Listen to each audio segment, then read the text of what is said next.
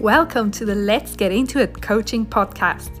My name is Joanne Macmillan from joanne.ie, and I'm delighted that you have joined me. Each of the episodes are filled with coaching and lessons on how to tune into our intuition, how to become more intuitively aware, and how to use our intuition as a guide in our daily life. I'm so excited to get started, so let's get into it. Well, good morning, everybody. It's morning here at the moment, and I want to say a very big welcome to Graham Frost. You are going to love his story, absolutely. Um, I don't even know if if Graham really um, identifies as an entrepreneur. I certainly see him as one. He's very much has an entrepreneur mind, and I'm delighted to welcome him today. And I'm not going to do a massive introductions because as Graham tells his story, I would leave him kind of introducing himself. But just to start off, Graham has has had an amazing life, a very interesting life story, and at the moment is working as an inspirational speaker, and he's entering the world of coaching as well, if I remember correctly from yeah. our last conversation. Mm. So um, he wrote a book as well called Heart Shaped Decisions and I'm I am going to link the that in our show notes for today, and it's well worth a read. It's the more in-depth story of Graham's story and where he came across heart-shaped decisions. But without further ado, um, welcome, Graham. I am delighted to have you here today, and certainly I would love people to to hear your story because before the age of 25 you have gone through more than a lot of people have gone through in a lifetime. And I would, yeah, I'm going to leave it to you to tell us more well, about you. your story. So thank you so much for being here today. Okay, thank you very much for inviting me. And um, yeah, uh, we were just connected by a mutual connection, weren't we? Uh, about a week and a half ago, I think. That's and right. it's just all gone from there. And we just had this lovely conversation the other day, and here we are having a continuation of it. So that's that's lovely. But so I'm I'm actually a yeah I'm a professional speaker. That's what I do. So it's been a difficult uh, last year or so for me because obviously the professional speaking world has been to all intents and purposes not happening very much. But um, so what I talk about, and I am I should I should say that I am quite a lot older than 25 now. Um, I'm not so, but uh, so I've had I've had a lot of a lot of lived experience of all sorts of different things. But my original story that I talk about is um, about being brought up in a very very strict church, um, in in actually in England, and um, there's about the church I was brought up in. I don't mention the name of it because they don't like they don't like publicity. Surprise, surprise. Um, but there's about 45,000 of them around the world. And um, my family, my both my parents were born into it, so they've never known it, they never knew any different to it. But it was very strict in as much as we had no radio, television, recorded music. Um, I wasn't allowed to be friends with people at school that I, you know, apart. So all my all my social um, activity as a child was with other members of the church. And luckily, in some ways, I had I came from quite a large family, extended family. So, you know, we were allowed to spend time with our families, but not really anybody outside of the church. And it has actually got a lot stricter in in recent years because a lot a lot of my family are still involved in it. And um, my you know my 90 year old father has been in it all his life. Um, and um, because it's very difficult to leave because so I got I got to the age of 17 and a few things happened in childhood when you know I questioned I used to question I still I still am very much a questioner you know why so why does it have to be like that you know very much if somebody says to me you've got to do this I always say why? And if you can't if you haven't got you better have a good explanation. And they didn't my dad just said you know it's always because I said so and that wasn't good enough for me. Yeah. And um, you know, it was about what the leader of the church said, and I wasn't, you know, I wasn't particularly enamoured of those. So what happened was that um, there was well, there was two big events really, I suppose. When I look back, nine years old, uh, I used to walk to school with a girl from the bottom of our road, and um, she wasn't part of the church, and she was a nice girl. Her name was Stephanie, and I'd often tell the story. And we'd probably been walking to school together for two or three weeks, and um, nobody said that I couldn't do it. I, I, don't know if my parents even knew that I was walking to school with her. And um, one day she said to me, Graham, would you like to come round to my house for tea one night? And I said, yes, I would. I said, but I don't know if I'll be allowed to. I started to ask my parents. And of course, I asked my parents, and they said, no, you know, you can't eat. We weren't allowed to eat or drink with people who weren't in our church, which is, you know, there's, I can't see any logical reason for that apart from controlling people. Yes.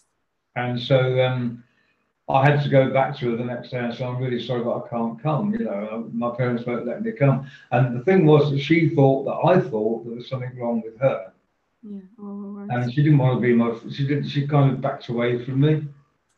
Yeah. And I thought, hmm, is this what life's going to be like? You know, the whole of my life, the people. If I meet somebody that I like, I'm not going to be able to be with them unless I'm unless they're part of the church. And I don't, you know, I want to, I want to have some freedom, even at that age, you know. And then when I was 11, I did actually make a friend. I went to, by this time I'd gone to secondary school. My first year of secondary school, I did actually make a friend um, at school because I went to a school that was quite a long way from where my family lived. And uh, I was kind of I had a bit of freedom because there were no other members of the church going to that school. So I thought, oh, you know, I can I can rebel a little bit here. And this friend, new friend of mine and I decided one day we were going to go off into town on our bikes, and we we ended up stealing some pick and mix from Woolworths. So that you probably I don't know if you can remember Woolworths and then we don't have Woolworths anymore, but um, we have like we have pound shops and places like that, which is similar. And um, a lot of people will actually say to you that people, adults that can, yeah, you know, everybody used to steal pick and mix out of Woolworths, but I actually got caught for it. I got, I got arrested. Wow. At the age of 11. And my friend and I from school got arrested. Of course, her, his parents blamed me and my parents blamed him and all that. And it was a big, and of course the church was absolutely outraged. And I had to go to, I had to go to court and everything, you know, and it was, um, which probably wouldn't happen if an 11 year old got caught stealing from a shop now that probably that process probably wouldn't happen but nowadays but this was in the this was in the 1960s yeah and um, but what happened then was that uh, I used to spend a lot of time with my cousins who lived about a mile and a half away from us. I used to be around there all the time. And my aunt said, my aunt, my dad's sister, said to her boys, she said, I don't think you should invite Graham around anymore because he's a bad influence. Ooh. And uh, imagine somebody saying that about you when you're 11. Wow. And all, all I was looking for was, you know, something to belong to. There was very little, uh, you know, I've, I've, talked about this quite a lot recently, but there, there was very little love.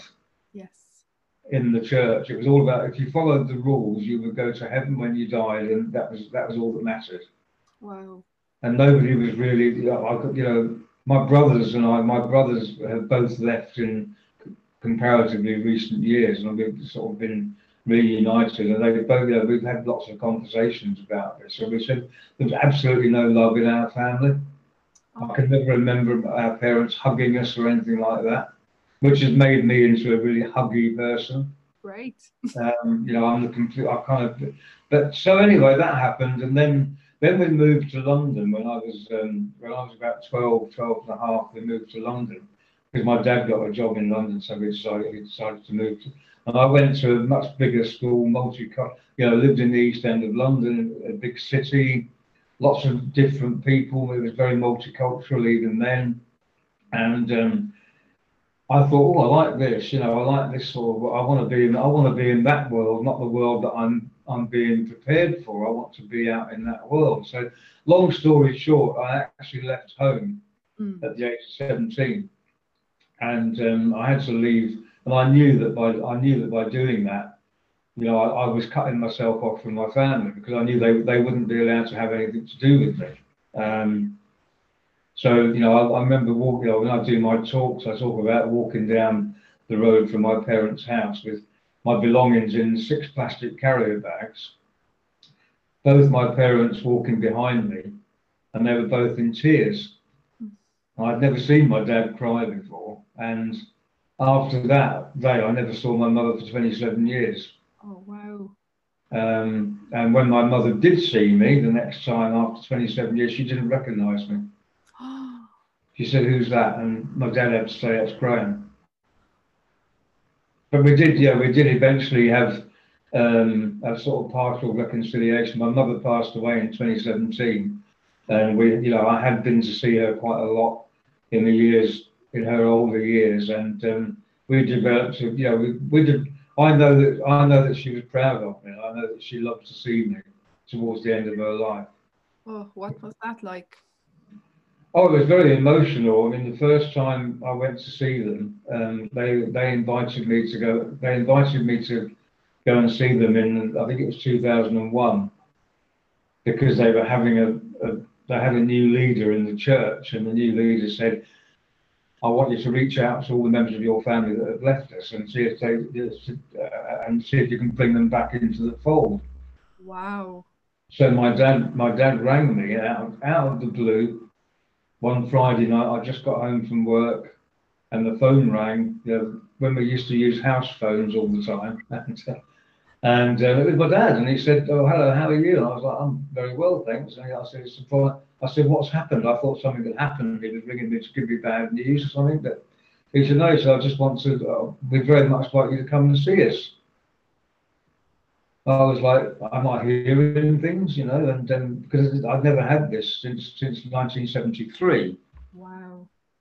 So I, I, did go the following weekend. I went down to London where they were living then, and I saw them. And um, I thought, you know, I actually went at the end. We had a conversation, and it was I said, I said, I'll make, I have to make it clear that there's absolutely no way I'm coming back.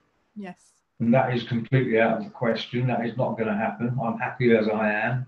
I've got a good life. I've got, you know, I, I had, a, I was had a good job at the time and one thing and another. Had a good social life. Everything's going okay.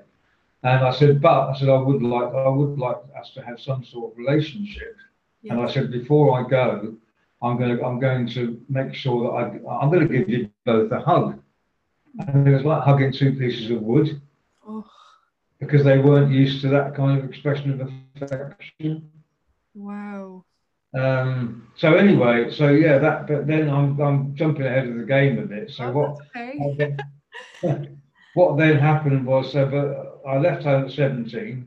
I went to work in a in a pub in uh, in London. One that turned out to be one of the roughest pubs in West London. There was a lot of fighting there. There was actually people who used to come in there with knives and guns.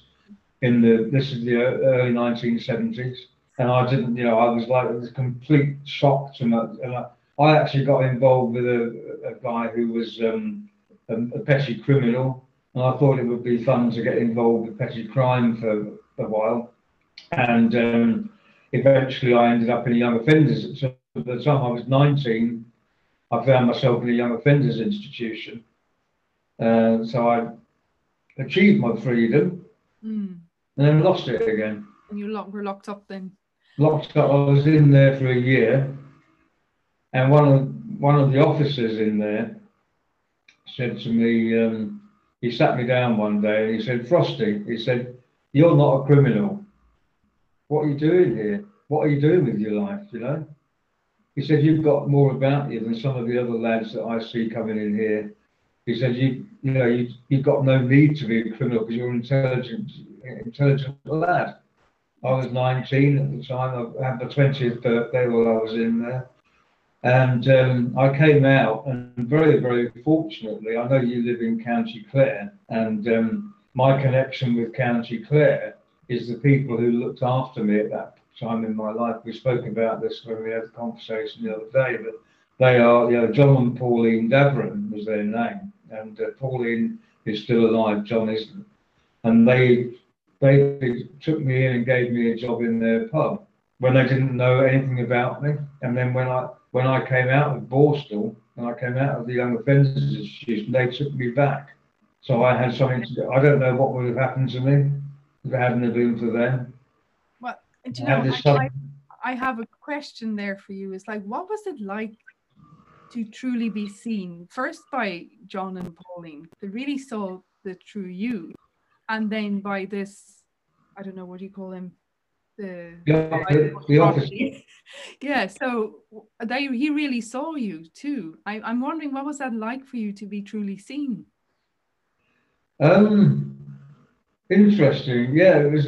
I mean, I didn't. I didn't realise how important it was at the time. When I got when I got the job with John Pauline, I had. Um, I hope I hope somebody ends up listening to this that knows that knows Paul, knew John Pauline because yeah. they were quite well known in County Clare yeah. um, because they retired back there when they gave up their, their pub business in, in, in London. But um, they actually had a pub. They had a pub in a village in County Clare for a little while as well. But um, they, the story of that little situation goes. I had actually, I had actually spent the night sleeping on the railway station in London. I, I was homeless. Mm. I thought to myself, what am I going to do? I thought I don't, I don't want to be a homeless person. I, I don't want to be sleeping on Victoria Station for another night. Yes because um, it's not a very nice experience. I don't recommend it. You know, I've, I've actually worked with homeless people quite a bit over the years, but um, people are not homeless by most people are not deliberately homeless. Put it that way. Yes. I, I had no I had no option that night but to sleep on Victoria Station, and I got up in the morning and I walked down Victoria Street towards the Houses of Parliament. I don't know if you know London at all, but it's uh, it's a walk I've done many times since I've walked down that road. I've been I've been in the park. I've been around that area because it's so much history for me from those days. And um, the first time I thought I'm going to just walk into every pub and ask them if they've got any jobs. Now you can, you can imagine me with long hair, and a, and a droopy moustache and in all probability, I was wearing um, what we used to call Oxford bags trousers, which are very uh, like flared trousers, and probably platform shoes because that was the fashion in those days. And probably almost certain that's what I was wearing. And I, and I haven't actually, I, would slept on the station, so I'm walking into pubs having not showered or shaved or anything like that. And um, the first pub I went into, they looked, they more or less kicked me out the second pub I went into was another Irishman, and he said, "I haven't got any jobs." He said, "If you go, if you go to round that corner there and down that little street there," he said, "you'll see a pub down the end of there." He said, "The landlord's name's John. I think he's looking for somebody." Sure enough, I went in there, asked for John, and within two or three minutes, he'd actually given me a job and a place to live, yeah. just like that. Wow. Um, and you know, it's one of the, it's a, it was a big turning point in my life because what would have happened to me if that if I hadn't got a job that day? Yes. I don't know. So what do you think? What do you think did John see? Because like like you're describing, your outer appearance would have uh, put people off. I think he saw. I think he saw himself as a younger man. Okay. Because he was he was brought up in he was brought up in an I understand he was brought up in an orphanage and he didn't he didn't have anybody. He came to London. He came to London on his own in search of work, and he made something of himself. And over the years, he helped. He helped a lot of other people to do that, and I was just one of the people he helped. Yeah, how amazing! So um, there was a heart connection there. It, it well, I think that's you know, I think sometimes in life you need somebody else to make a heart-shaped decision for you. Yes Yes. And I think he did that. I think that, you know, looking back on it now, I mean, I would, I didn't, hadn't come up with the whole idea of heart-shaped decision, but you know, the heart-shaped decision was was um, so I leaving my family was a heart-shaped decision. It probably took me about seven or eight years to make that decision, but it was purely based on feelings. Yes. It felt it felt bad, but I, the path I was being dragged down by my family felt bad. Mm. And I often say that I didn't I didn't know what I wanted when I was 17, but I knew what I didn't want. Yes, exactly. um, you know, it took me a long time to work out what I did want, and lots of things have happened to me without really planning. Yeah. So anyway, I came I came out of the Young Offenders Institution. I went back to work for John and Pauline for probably about two two and a half years, uh, quite a long time. And um, in the end, I got my own little because I was living above their pub, and in the end, I got my my own little bed sit and carried on working for them from there. Then I said, you know, I probably need to, I probably need to get away from. I need to stand. I need to sort of stand on my own two feet a bit, you know. So I went and got a job somewhere else, where I then met my first proper girlfriend. Right. And and we got together, and um, she said to me, "Why don't you get yourself a proper job?" Yes.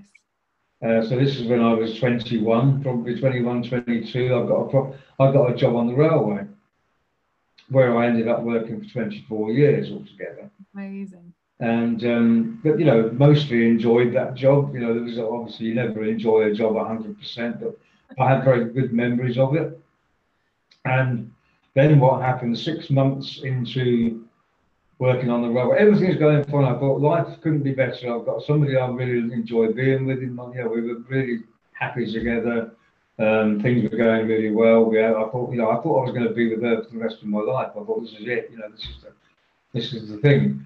And um, I got diagnosed with testicular cancer at the age of 22.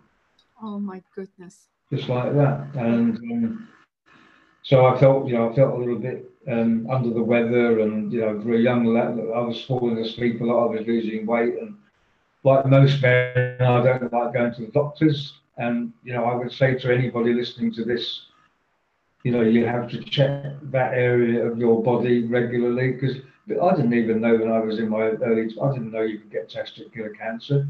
No.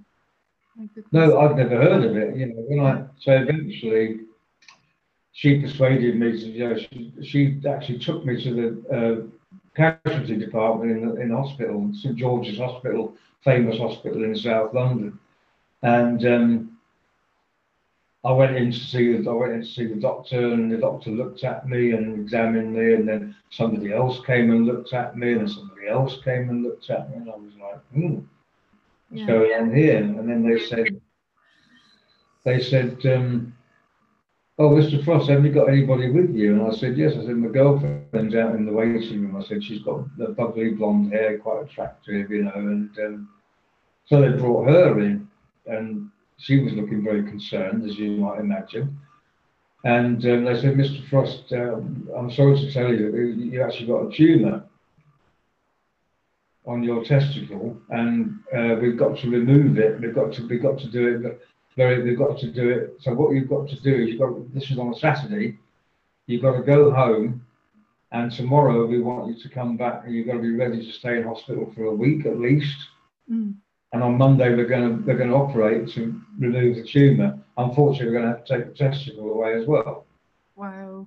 Um, so I was like, oh my, you know, this was like complete, you know, oh my God, you know. And then we're very lucky, you know, in this country to have the National Health Service because you actually know that I kind of knew everything was going to be okay. I thought. I'm just focusing on looking into the future. I thought I didn't know at that point that I was going to have to have chemotherapy, radiotherapy.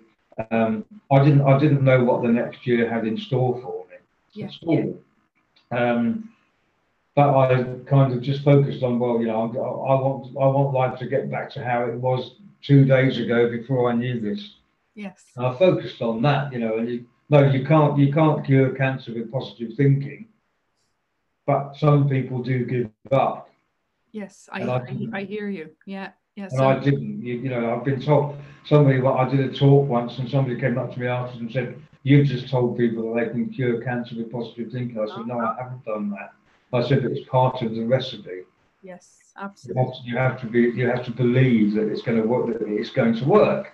I hear you. Absolutely, totally agree. The power. So, like a, yeah, that was another heart-shaped decision, you know. Mm. Um, so that yeah, so then you know, I, I went through. I wouldn't wish it on anybody. I mean, a, you know, a good friend of mine died of cancer last December, and he went. You know, he had sarcoma, which is a really, really rare and um, actually incurable form of cancer, and he you know, he, had, he lost a leg and he, you know, he became from from the 50, 51 year old um, fit man who had a good job and you know, his whole fantastic life with his wife and everything. He went he went from that to you know in, less than two years. Um, it took it took him uh, last December. Wow. Um, and he no nobody could have fought harder than he did. But it just unfortunately, they haven't found a cure for that particular type of cancer yet. Mm. So um, anyway, so I, I, came I came out of that experience. Of what, yeah, one I had chemotherapy. At one point, I actually weighed seven stone because oh. it, you know, very debilitating treatment. And I nearly died of pleurisy at the end of it. And you know, it was really scary, but I've just focused on, yeah, I know that I'm gonna I'm gonna get my life back. I want, you know, my life. I am gonna get my life back, and um, I did. Unfortunately, my girlfriend then decided after about six months into my recovery, she decided that she couldn't be with me anymore because she she couldn't go through that again.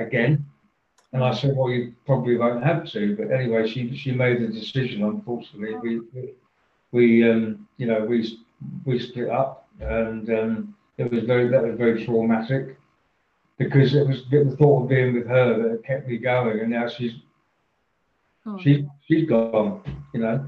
So okay, I thought, well, I'm going to have to start again. You know, I think the great thing about life is sometimes, you know, sometimes it, you you have lots of opportunities for fresh starts. Yes, a reset. yeah, you know, you could have a reset every day if you want to. You know, you have to put put you know put tomorrow, put sorry, put yesterday behind you, because you actually can't. I always say to people, you can't do anything about what happened yesterday. That's you can true. learn the lessons from yesterday, but don't dwell in the past. That's true. Absolutely. You know, I, so I try not to dwell. I mean, I have some. I dwell in my happy memories. Mm. Sometimes quite a lot. I don't. I try not to dwell in the sad memories because it brings you down. Yeah. And yeah. so anyway, you know, life has turned life has turned out okay. You know, it's um, I'm in a very good place at the minute, but um, you know, I had you know, I, I mean, sometimes you have to make a heart-shaped decision to do something, and sometimes you make a heart-shaped decision not to do something. Yes, absolutely. Uh, so you know, I, I, then after a few years of relapse, I had you know, I had a good life. I went on holiday a lot, bought my own bought my own flat.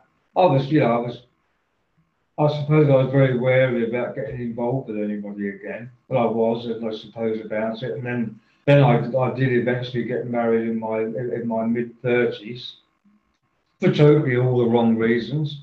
Right. Um, it was a, it was a um, it was not a heart shaped decision to get married. It was, my heart was telling me not to do it. Uh, but I still, I, I, thought, well, you know, I can't, I can't stay on my own all my life, and people were saying to me, uh, people that knew me knew that this person wasn't the right person for me, but mm. I went ahead and did it anyway. So you made the decision out of fear. Um, but yeah, quite possibly. But I thought, I, yeah, I thought, well, yeah, I've got to get married sometime, and this person needs me. That's what it was. Right. I was, I used, I was in rescue mode. Right, my goodness. Um, but you know, all, I mean, all, all good things sometimes good things come out of bad things. Yes, absolutely. Because we choose to. sorry. If we choose to see the. Well, yes, because what happened.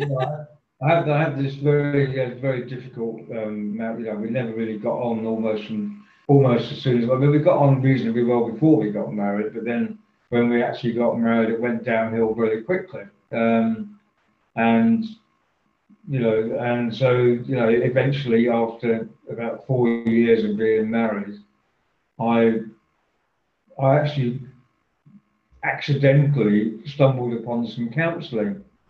Oh. because my wife, my ex-wife, actually got. To, we both used to work in the same place, and she was. Um, she had. She had a lot of a lot of uh, mental health issues what you know that that sort of thing wasn't talked about even back in the mid 90s and the way yes. it not talked about as openly anyway as it is now and she uh, she had she had a lot of adverse childhood experiences and things like that and I knew all about that so I, I kind of I said look you're you're allowing your life to be defined by that and you know I said I said I had adverse childhood experiences to a certain extent, but we didn't call it that then. But I said then I said I've tried not to let it define my life. Mm. Anyway, so she actually went for some counselling, and she came back from the first session of counselling. She said, "Graham, I think you should go for counselling." Yeah. And so I said, "Well, yeah." So I, I, I'd never talked about my childhood. I sort of put it all in a box and put it somewhere yes. out of the way, and not. I never, never, never spoke about it. Apart, I, I, I spoke to her about it. Yes. Never really talked about it. I just, you know, that's that's in the past. You know, we'll put that in a box and leave it on the shelf. And um, so, luckily, my employer at the time, they were very, you know, forward thinking. They, I went to my boss and I said, um, I'd like to go for some counselling. And he said, What for? And I said, Well, I said, I've got a few issues. He said, But he said, he said You're a model employee. Mm. He said, You're always at work. He said, We never have any trouble with you. He said, You do loads of overtime. He said, You're, as far as I'm concerned, he was my sort of senior manager. He said, we have, he said, there's nothing wrong with you. He said, if everybody was like you, we wouldn't have any problems, you know. And I said, well, maybe you could use the counselling as a bit of a reward for that then. Yes. Because I'm not taking time off sick. You know, so uh, he said, well, I'll have, to talk, he said, I'll have to talk to the HR manager. So he went and spoke to the HR manager. Uh, HR manager okayed it. Fantastic. So I went, I went to see this lady, wonderful lady in North London, and um, everything just came tumbling out. Oh, of course it would. everything yes. just everything that I've been sort of I've never spoken to anybody yeah, about. So I thought to myself, I'm just going to tell her absolutely everything. And I told her stuff. I told her stuff that I've never told anybody else before or since. Wow. And um, it was like a it was like a weight was lifted. Yes, of course. And then I realised, you know, I had I actually went to see her for two years. Fantastic. And the first six months the company paid for, and then they said, look, you know, we can't really afford, we can't really justify paying for this anymore. Um, so I said to her that I don't know how much you charge, but how much would you charge me if I came to see you independently? Yes. And she, you know, she made the heart-shaped decision to say, pay me what you can afford. Wow. So I don't know how much you charge for a, a session. This was in, this was in the um, 1994, five, something like that. Um, I I used to pay her twenty pounds for an hour. Wow. And I'm sure I'm sure she got paid a lot more than that yeah. for her because she was an expert in in um, PTSD. Fantastic. Which is what I need because she said I had PTSD from my childhood. Yes. And I just I just I just put it on the in the box and put it on one side. My so um, yeah, so that that kind of, and then so that with that I got the I, I became I kind of understood for the first time that I was okay. It's okay to be who you are. And I thought, well, I, I, in this marriage, I'd actually lost myself. Yes. I, I was being what I was trying to be what somebody else wanted me to be. Mm. Um, and I realised that it was making me very unhappy. Mm.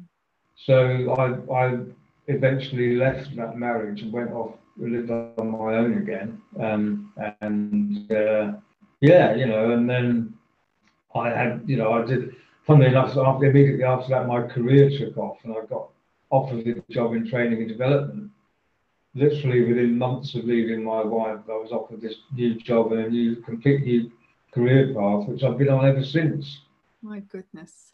Um, so you know, I say, I mean, what I say to people when I do talks and that kind of thing is, you know, you have to be prepared to make these difficult decisions sometimes, and you have to, you know, sometimes you have to you have to do what feels right for you.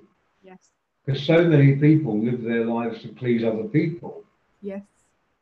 Um, in all sorts of areas, you know, particularly, you know, I mean, I go to schools and I talk to young people and I say, you know, the decision, I was talking to a group of um, year sevens a couple of two or three weeks ago. I had six, I had six groups of year sevens, one after the other. And um, I was saying, you know, I said to them, no one said this to me when I was 11 and 12 years old. I said, but I wish they had. Yeah. I said, no one said to me that the decisions you make now are actually going to shape your life. Yes. And it's not, yeah, it's not too, you're never too young to make heart-shaped decisions. Not at all. Yeah. So yeah, so then you know I got um, but yeah, bringing the story up to date. I mean, I was on, you know, I've, I've found a lot of joy in my work over the years, and I've, you know, I've really enjoyed. I love helping other people to develop their, themselves and to be uh, to be who they're capable of being. Um, so I've done a lot of that kind of work, and then through somebody I met through work, I was uh, four and a half years ago. I was in Birmingham, uh, where I now live, and um, a friend of mine who I knew I knew through work and one or two other things. We've. She actually got me involved in volunteering as well, which is another whole aspect of my life. I've done a lot of volunteering with homeless people and that kind of thing. Um, she said, she said, I'll come around when you're in Birmingham. She said, come around for dinner one night. So I went round to her house for dinner um, in Mar- March 2017. And she invited her next door neighbour in that evening to have, you know, just to, because, and she, they both maintained that they knew nothing about, it wasn't a setup, it was just a coincidence. All right. Uh, her neighbour is now my partner for the last four and a half years. Fantastic. that was that was a hard because I'd, I'd kind of given up. No, I'd kind of thought to myself, I'd accepted the fact that you know I was single and it was okay, and I was going to live the rest of my life on you know as a single. you know I had a good social circle, lots of activities I'm involved in. I thought you know I could manage without the a partner, and then the lady I'm with now came into my life, and um, wonderful. Um, she's probably listening downstairs because she's actually with me today. She's with me in the house today. But um, so yeah, so it's just you know it's just so I had and the heart shaped decision there was you know to I thought because she's younger than me, she's she's very attractive and but we just had a, like a, a spark between us. Wonderful. Right from the start, and I just said to her, you know, can I? Would you mind if I kept in touch with you? And we we then spent a lot of time on the phone and we met up again. And um, I, 18 months ago, I, I moved 90 miles to be closer to her. And that was a, that was a heart-shaped decision. So you're never too old to make you're never too old to make a heart-shaped decision. And not by the sounds of it, and not too young or too old ever to make a heart. No, absolutely, absolutely. No, it's not. It's not about age. It's about making that decision that make that feels right. Because mm. so many people make decisions with their head and their logic. I mean, I'm probably, I'm probably, I allow myself to be carried away by my heart sometimes, but it's, it's taken me to some very interesting places. I hear you. Yeah. So you've answered one of my first questions about what is an heart-shaped decision. So my follow-up question to that is, how can because most of my entre- or my audience would be entrepreneurs. Yeah. Heart-centered entrepreneurs. Yeah. How can entrepreneurs make heart-shaped decisions on the daily? Well, I think, you know, the word entrepreneur for me conjures up somebody who's just interested in money. Yeah. That's yeah, yeah. yeah, that you know, it's an I know people that are entrepreneurs and they you know, you think all that person is really interested in is actually amassing as much work as much financial wealth as possible. Right. And uh, for me, a heart-shaped, a heart-centered entrepreneur Yes. Somebody who is in business to make a difference to other people. Yes, absolutely. To help, and support other people. Absolutely. And, you know, I think if you, I think if you do that, then you know, I, I, I don't like this expression very much because it's overused. But people say, yeah, the, if you do the right thing, the universe will bring you what you need. True. And I, I have found, um, I was in a, a place in my life probably about um, three, four, maybe five years ago, where I was spending about a third of my time working for money, a third of my time volunteering for various different organisations to help, you know, underprivileged people and homeless people and that kind of thing, and a third of my time going on holiday and doing stuff that I like doing. Mm. And that's just seemed like the right balance for me Yes. It felt good. It felt like a really uh, a good period. I, I would like to get back to that balance Yes. where you know I do something. I mean, I'm, I'm happy to. I'm getting involved with the local community where I live now. Now we can actually go out and meet people again. You know, I'm getting involved in a few community activities that, that help other people.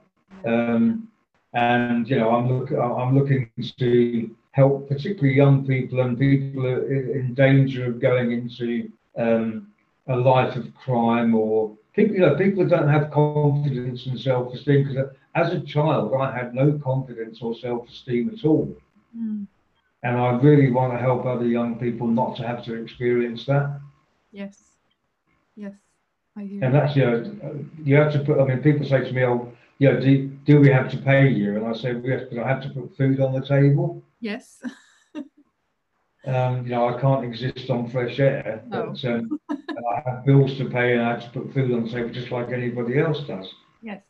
Absolutely. Um, but yeah, there's a, there's a certain amount of work that, I, that I'm happy to do without payment because to see you know, to see young people growing Mm. and developing and learning to make those sort of heart-shaped decisions is, is actually worth more than money. Yes. Absolutely. I. I So I think yeah, heart heart-centered entrepreneur is not money is not the number one objective of, of having that business. For me, that that is what a heart-centered entrepreneur would be. Yeah, yeah, wonderful. Yeah, yeah, absolutely. And I find heart centered entrepreneurs are people with hearts for people or Yes. want to make a difference in the world, you know. Mm. And and unfortunately, you know, in many ways, um, you know, I fortunately, unfortunately, I don't know which one it comes first, you know, money doesn't always come into it for them. But I find that it is an important aspect that um, a lot of heart-centered entrepreneurs have to work on in that it's okay to receive money for your heart-centered yes. work you know what i mean? But it's like but but like you say it's like very often it's either the one or the other. You're either a money grabbing entrepreneur or a serving entrepreneur and but you can have a nice balance and and be Yeah. well for your heart-centered work and you know Yeah, serving others yeah that's where I am at the minute because you know I, I have finally got to the point now where I am you know in, in I am quite happy to ask for okay so if you want me to do this this is what it's going to cost you yes without without sort of sounding apologetic yes good and because I'm going to throw in this question. I didn't think to ask this question. How do you feel? How closely is that related to you discovering and starting to know your own value as a human? well I think yeah I think it is because you know the stuff that you're told when you're a child no matter how much therapy and whatever else you have no matter how many you know personal development books and you read and courses you go on and believe me I've done a lot of that um, the stuff you know there is still it's, it's almost in, inerasable and when you're when you're brought up you know you're actually told that you're a miserable sinner and you're not worth anything yes. at a very young age Yeah. it's very very difficult to erase that you don't realize sometimes you know I say I say things and I and I think to myself that's the sort of five year old me coming back yes. you know, the little boy who used to stammer when anybody spoke to him. Yeah. I mean, the idea, I, you know, I say to people when I talk to young people, I say, um, or even older people, I say that, yeah, the very idea that I could be a professional speaker and get on the stage in front of 200 people and speak for 45 minutes confidently and have, you know, have a bit of humor in there and actually feel good about it Yes. is, I mean, if you'd said to me, even when I was in my twenties and thirties, that I would ever do that, that would not, that would, because I still wasn't a very, I wasn't a very confident person. Um, actually, Toastmasters helped me with that a lot. Yes. Yes. I remember you said from our last conversation. Uh, you know, over, I had quite a few years in as a member of Toastmasters, and that, you know, the idea that, um, you know, I'll, I'll never, I'll never be on that big stage, and then you meet the people who are on that big stage. Well, they're no different to me. Um, I'm, they're just a, a normal person, you know. So what, what's stopping me doing it? Absolutely. And so I did get up on that big stage, you know, and um, and confidently, and I I can honestly say I enjoy it. I enjoy that. I enjoy that. You know, the feeling of being. It's not. It's not a kind of um, ego thing. Because you know, I think there's a very fine line between being confident and arrogant, and I would never want to cross that line. Yes. But um, you know, confidence is a good thing. But also, you know, as you just said there, what I can really feel from you, and I imagine it's the same way when you're on stage, is that you don't talk from your head, which will be the ego place. You very much talk from your heart. Yeah. You talk from there, it can flow from us if we are yes. true to our own selves and talk from that heart-shaped place. Mm. you know, yeah.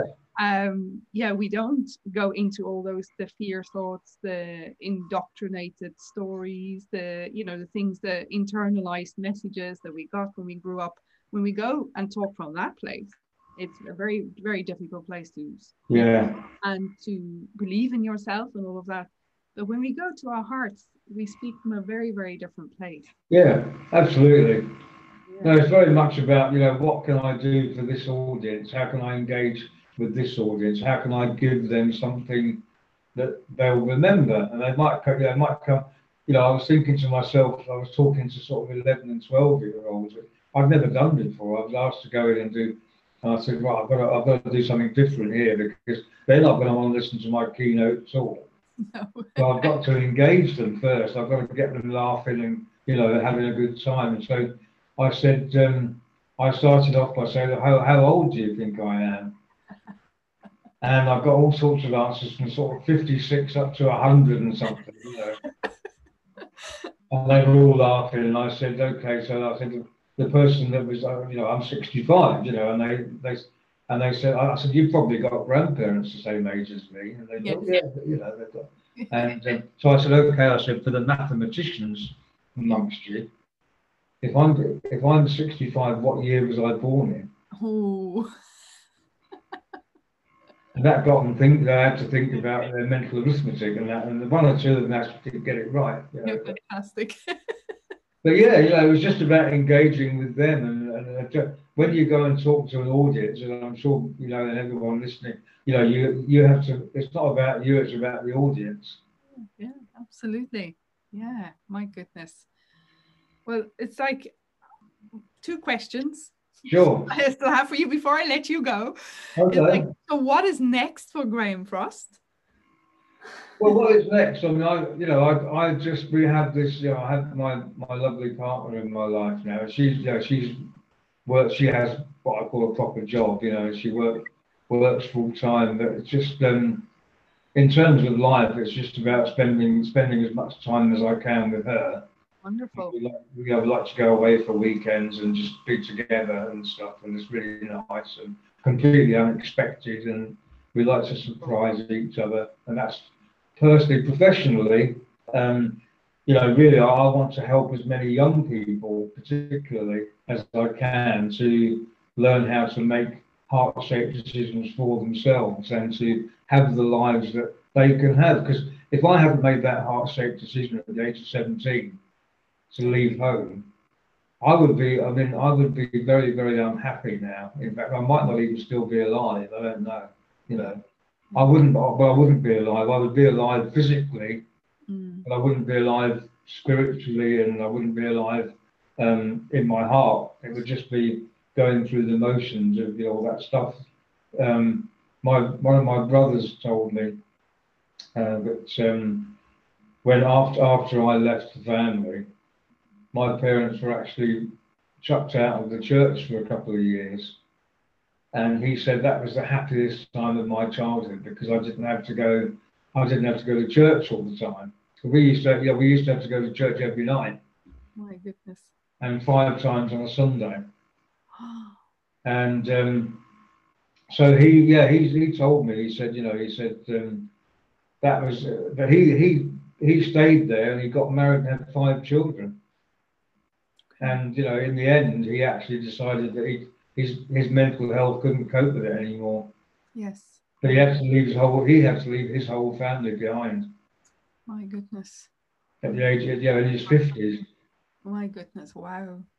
You know, there's, there's, a lot of stories out there. I mean, the other the other thing is, of course, one of the things that's happened because of the internet and everything else is that um, I now know a lot of other ex-members of that church who, because you know, I spent I spent the first I never never entered my head that there would be any other ex-members. You know, I just got on with my life, and eventually the internet came along in the late 90s, and I got on the internet and found that there's all these people out there that have been through the same experiences.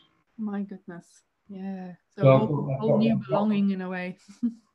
yeah, so I've got I've got that kind of I've got that sort of friendship group. That's all, we don't see that much of them, but you know, yeah.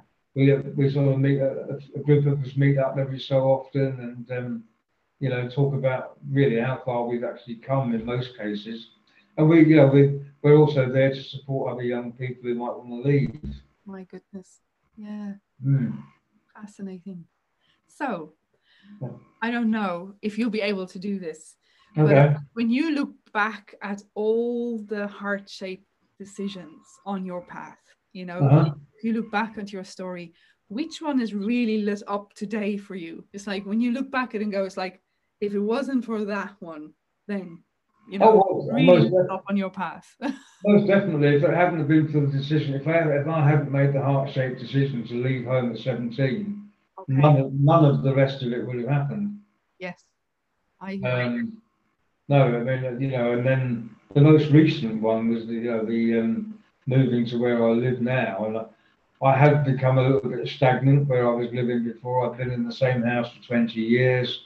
Yes. Um, and I just had kind of outlived the place where I was living. And I have I still have friends there. I can still go back there and see them occasionally. But it was time to um, it was time to make it. It was time to, and I'm very very happy where I am.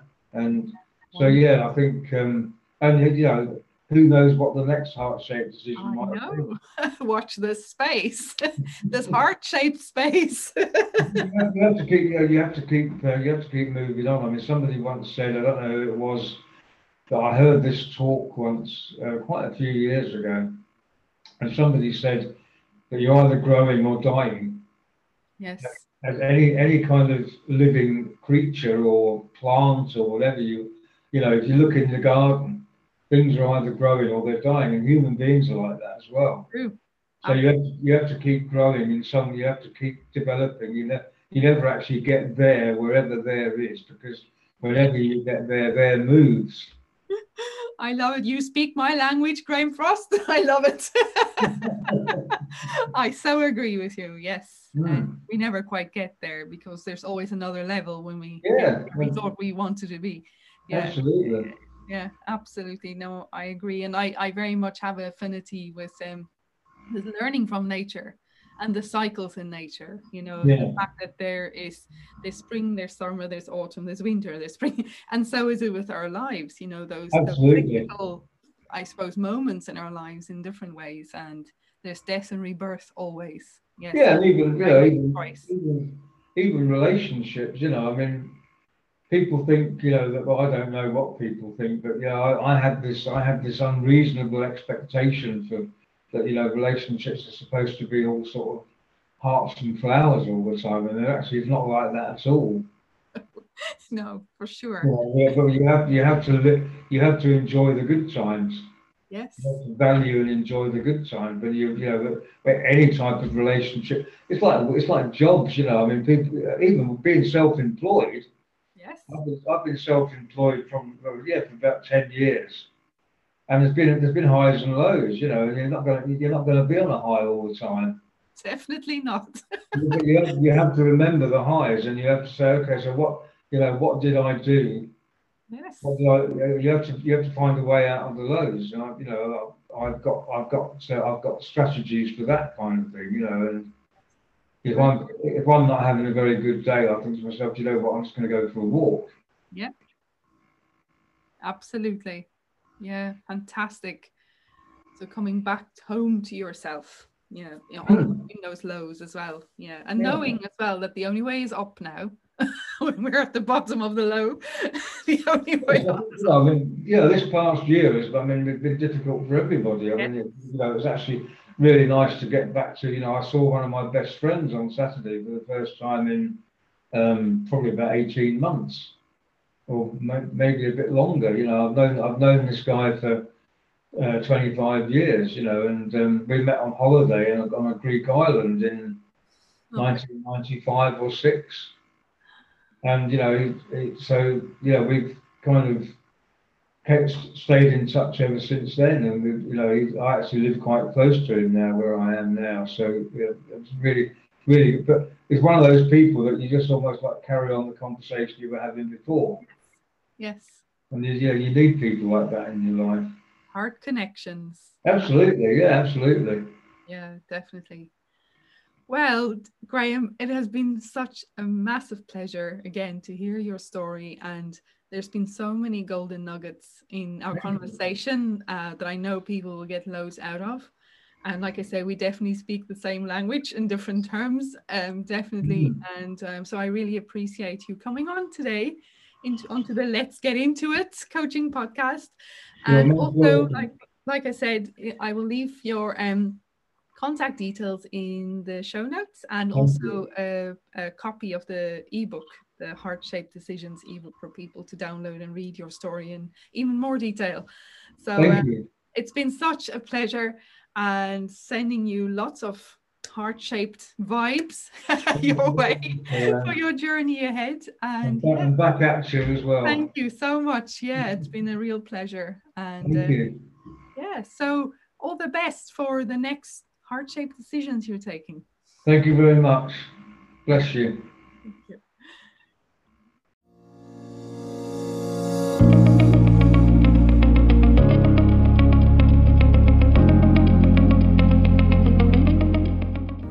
Thank you for joining me on this episode of the Let's Get Into It coaching podcast. I just loved sharing with you today, and I truly believe that our intuition is one of our most important tools to help guide us on our journey through life. Join me again on the next episode when we will talk about more ways we can increase our intuitive intelligence. This is your host, Joanne Macmillan from joanne.ie, and until next time, let's stay into it.